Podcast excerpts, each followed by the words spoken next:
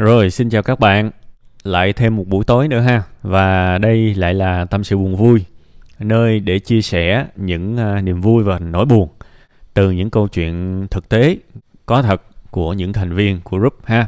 Và trong cái phần tâm sự ngày hôm nay là một cái phần tâm sự chứa khá là nhiều à, năng lượng tích cực và nhìn cái cách viết bài vui vui ha ngắt quãng kiểu này thì à, chắc là cũng là thành viên cộm cán lâu năm ha.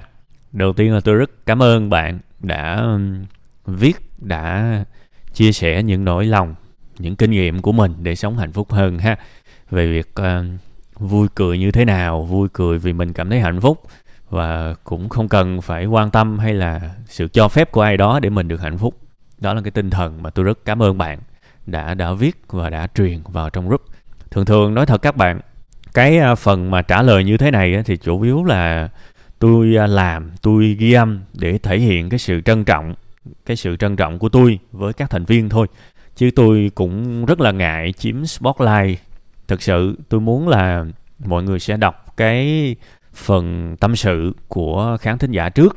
Rồi sau đó thì mới tới cái phần nghe cái audio của tôi. Nếu được thì không cần nghe cũng được, chả sao, ha.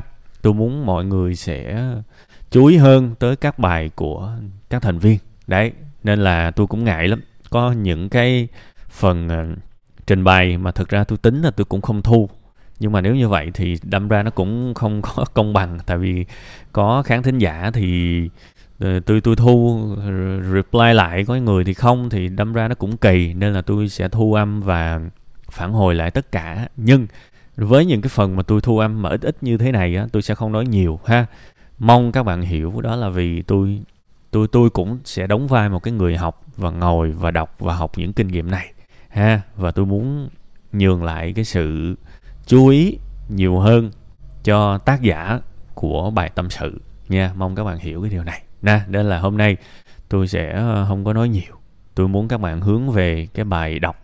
Đó là một cái bài vui tươi, tích cực và chúng ta cũng có thể đúc kết được, cũng như là rút lại chiết xúc để làm giàu thêm cái kinh nghiệm sống của mình.